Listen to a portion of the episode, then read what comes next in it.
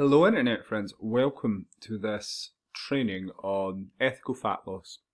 I say ethical fat loss because I always find that we either prioritise ourselves or we prioritise the fat loss. And we see that within the two kind of distinct sides of uh, dieting. So you have the anti-diet crew who believe in you know, intuitive eating, that dieting is inherently wrong. And then you have the pro-dieting team that think, you know, there's nothing wrong with dieting and that the issue is the people who diet, not the actual diet itself. And I think both have good points.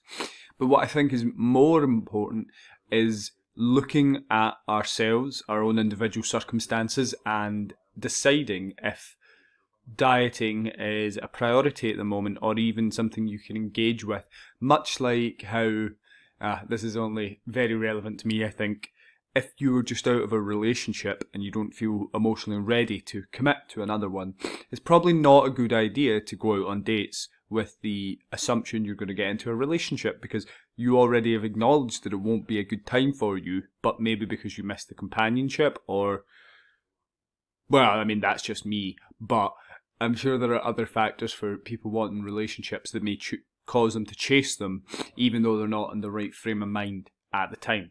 So, I just want to reiterate that you don't need to diet at this moment in time. You don't ever need to diet. But they are a set of skills that help you. And it's not that it's good or evil in any sense of the word. And I just want to step back from it and not apply any kind of value to it and just look at it as a skill. So, key takeaways for today. We want to break down tracking methods for fat loss, and that includes like timeline. We're going to talk about diet breaks as well, what they are.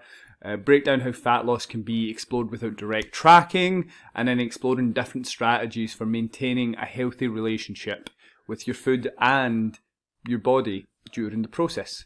So, again, we want to understand that fat loss has no value inherently. It's not good, it's not bad.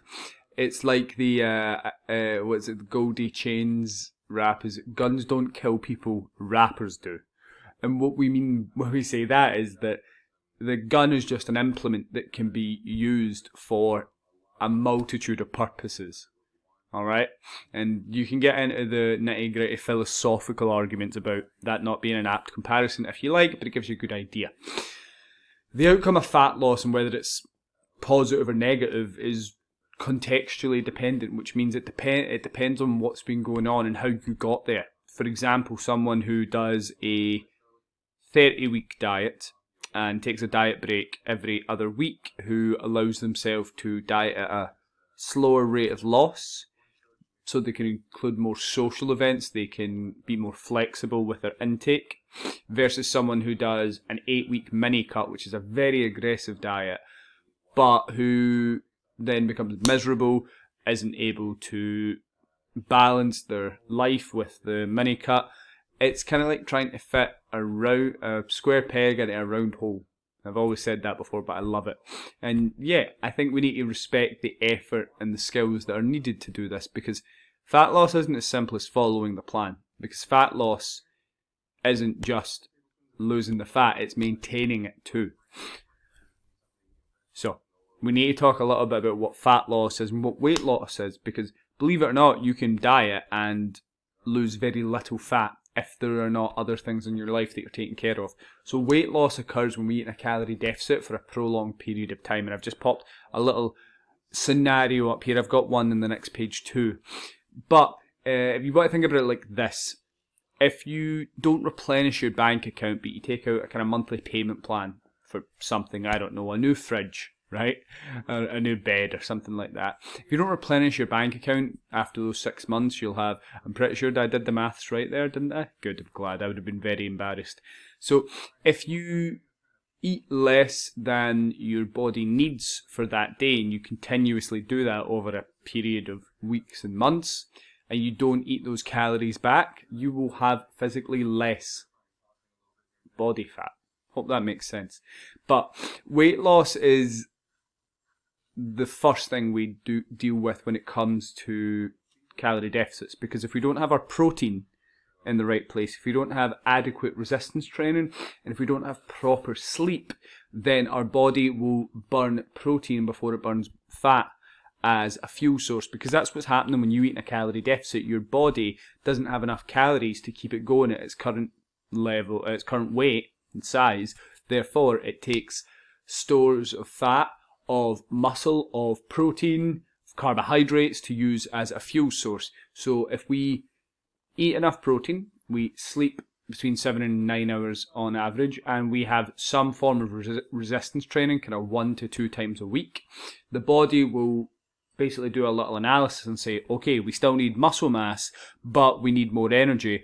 Okay, go to the fat stores, because body fat is our is our very good source of energy, but the body also wants to keep it because it thinks you it thinks you're still in starvation, still thinks that food is not plentiful.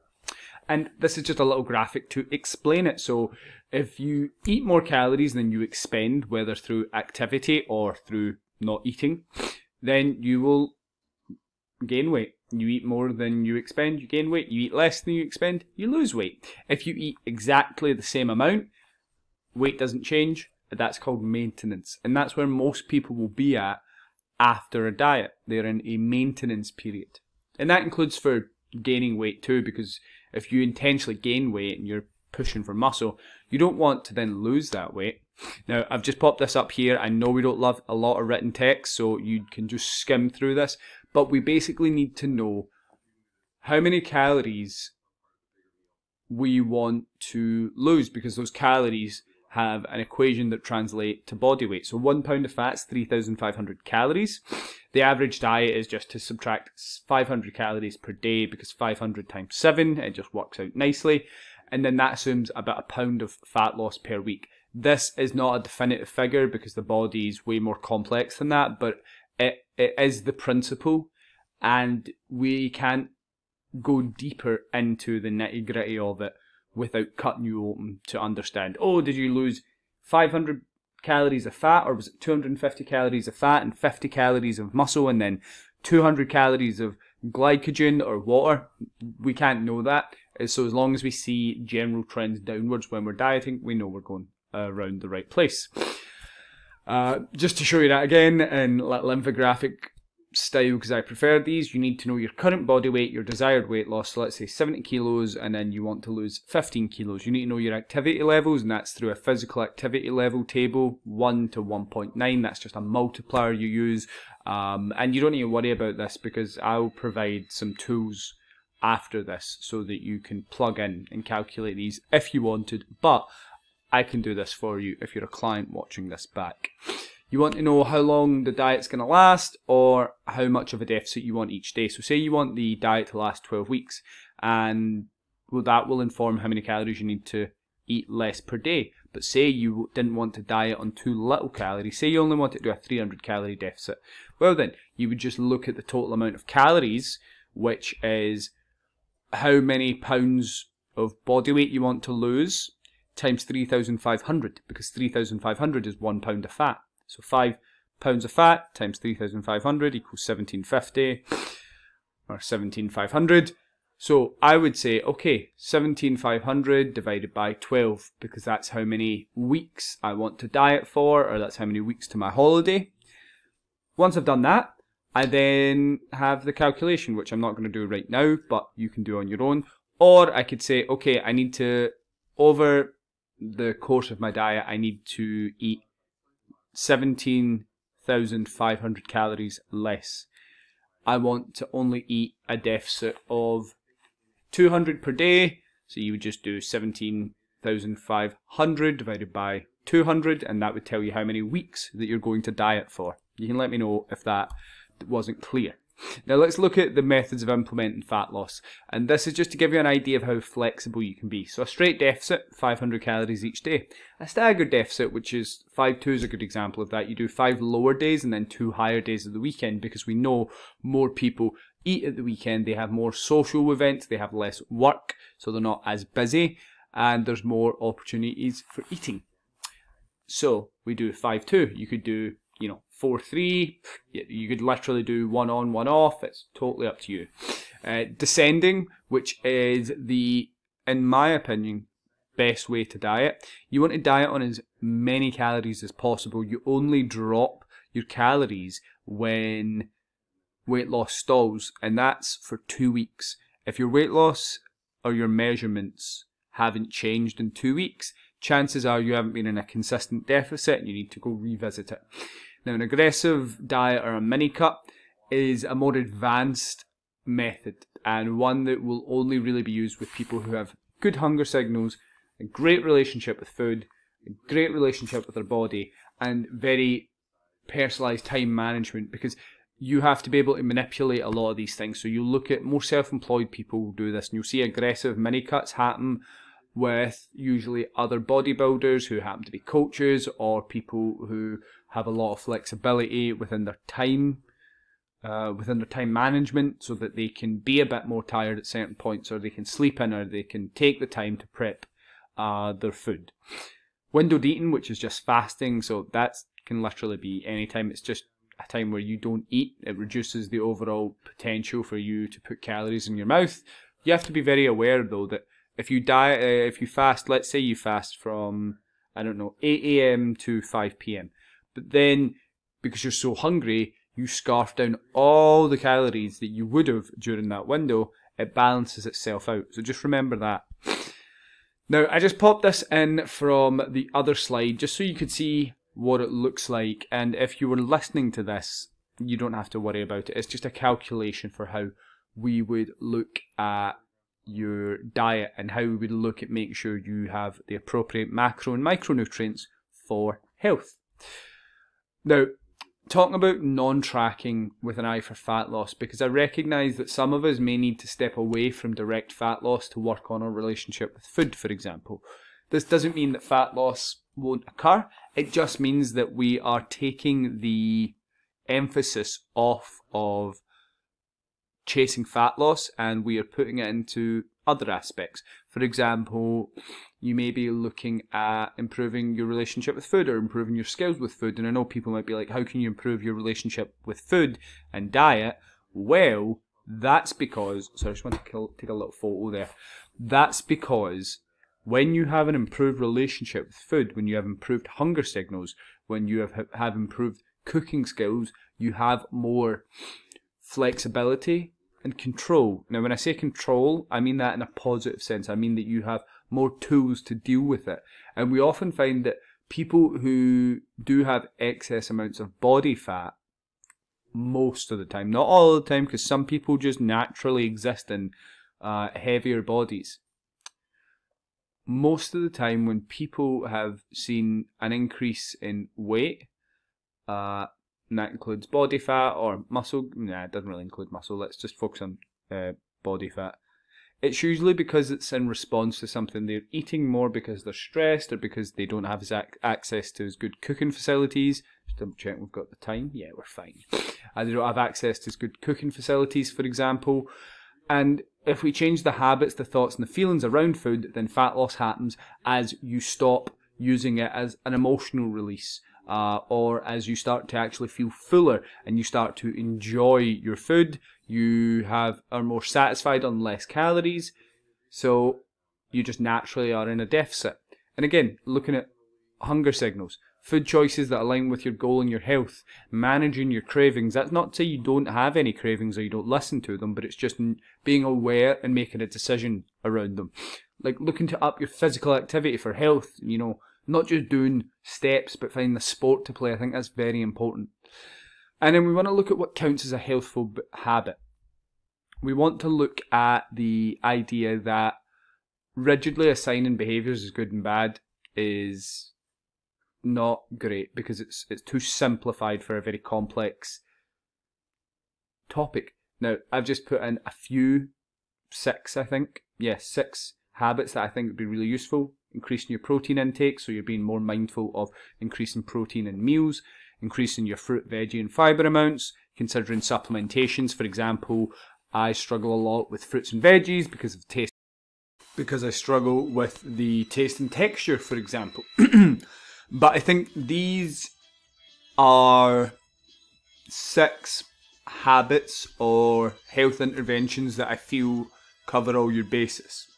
If you understand your body's hunger signals, you can tell the difference between a craving, which we call hedonic hunger, and between true hunger, which is driven by a lack of food in the stomach, versus the habitual drive of hedonic hunger. You see food, you want to eat it. Reflective tools like journaling, they let you assess your thoughts and feelings around food and let you see, am I moving towards a more healthful uh, relationship with food, or am I moving away from it? And it's also a tool that we can put our thoughts and feelings down onto a pad, and then we can take it from there and make ourselves understand a bit better. And in mindfulness techniques like reframing and the pause, well, the pause, for example, that allows you to step in when you feel like you're going to make a decision that doesn't align with what you're trying to do. If you're going to give in to a craving, for example. Not that it's an issue to give in to the craving in of itself, but if we consistently do that, we're not going to be able to maintain that deficit. So, if anybody wants to know more about these, let me know, because I can go more in depth on these too.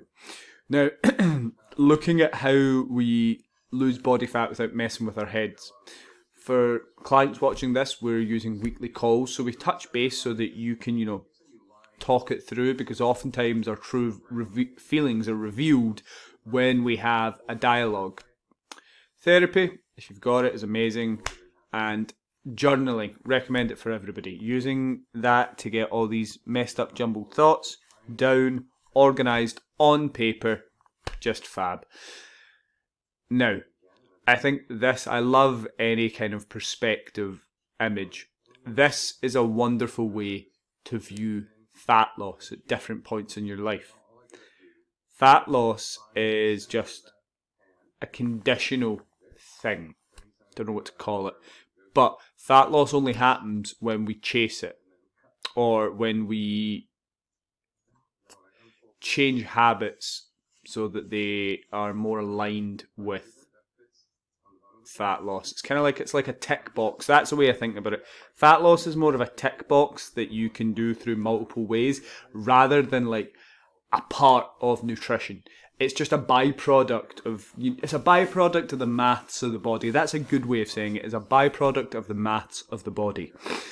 And if we're not in a good place mentally, if we're not in a good place financially to be able to afford different foods so that we can keep up varieties, then maybe it's not the best time to be losing body fat. But we can focus on doing it without losing our heads or fucking our heads up by focusing on choice. You're choosing to restrict. And the beauty of that is that you are accountable to yourself. You're not accountable to me. Well, you are accountable to me, but I'm not going to stand over you and say you're a bad person because you chose to have that cookie. No, no, no, no. We look at it from the perspective of ownership. You wanted that fucking cookie, so you had it. Were there many pressures? Were you hungry? one hundred percent, but you still need to own the fact you made that choice. It's been one of the most empowering things for me with my A D H D is that although these things do affect me, I still made that choice. And that's okay, but I made that choice. We look at self-acceptance when we do deviate from the plan, because it's going to happen. Like, you are not an athlete, or maybe you are and you're watching this. Hello, please uh, pay me lots of money to be your personal nutritionist so I can retire on an island. That's definitely true. Nutritionists get paid a lot, don't they? Self-acceptance of who we are and what we are, because when we underpin all of our practices with practices with self-acceptance, we have an amazing time. Like, it is so much better for us when we accept ourselves, warts and all. And then we look at fat loss as a decision to improve our lives through better health markers and potentially through better body image, because body image can be improved with fat loss. It's just not the only thing that improves it. But it's never to make ourselves less, although I find that very funny and ironic, because you will weigh less, there will be less of you, but that's physically, not mentally. You don't do this for societal reasons. You don't do this for other people. You do it for you. And that's what I wanted to focus on here with that. We want to focus we don't want to focus on changing for societal pressure. We don't want to use negative reinforcement to discipline ourselves because it fucks our mental health. We want to use positive reinforcement or neutral reinforcement, looking at things very objectively and logically. But when we approach things from a negative point of view, that's difficult and potentially quite harmful for us. Now, I just want to look at a few examples, just so we'll realise this is the only example, where we look at a flexible approach. This is why I love teaching people how protein interacts with the body and what it looks like in our day-to-day life, because when we have more options, we're more likely to succeed. So if we get focused on a meal plan, for example, where every protein is chosen for you, and it's based on principles of health, by the way, you're going to have white fish in the morning, then you're going to have red meat for lunch, then you're going to have white meat for dinner. It makes sense. The problem is the fact that it's forcing you to choose those meal, to choose those foods at that time. Because what if you don't want the white fish in the morning? Well, I've got to do it because I've got to stay disciplined. And you start doing all this little mental gymnastics where you end up making yourself more rigid, more fixed in position and less fluid. And if you know me, if you know what I talk about with regards to health and fitness, you know, I think we should be more like water. Bruce Lee had the right idea. The water adapts to the situation it's in. What if you can't adhere to the meal plan because you're off on holiday for a week? You're just going to starve yourself? No, of course not. You're going to focus on principles and then realise that maybe it's not the end of the world if you don't eat to plan, although there shouldn't really be a plan unless you're a registered dietitian giving these out. You're not eating to plan. You're eating for enjoyment, because fat loss is just one very small, small slither of the nutritional sphere.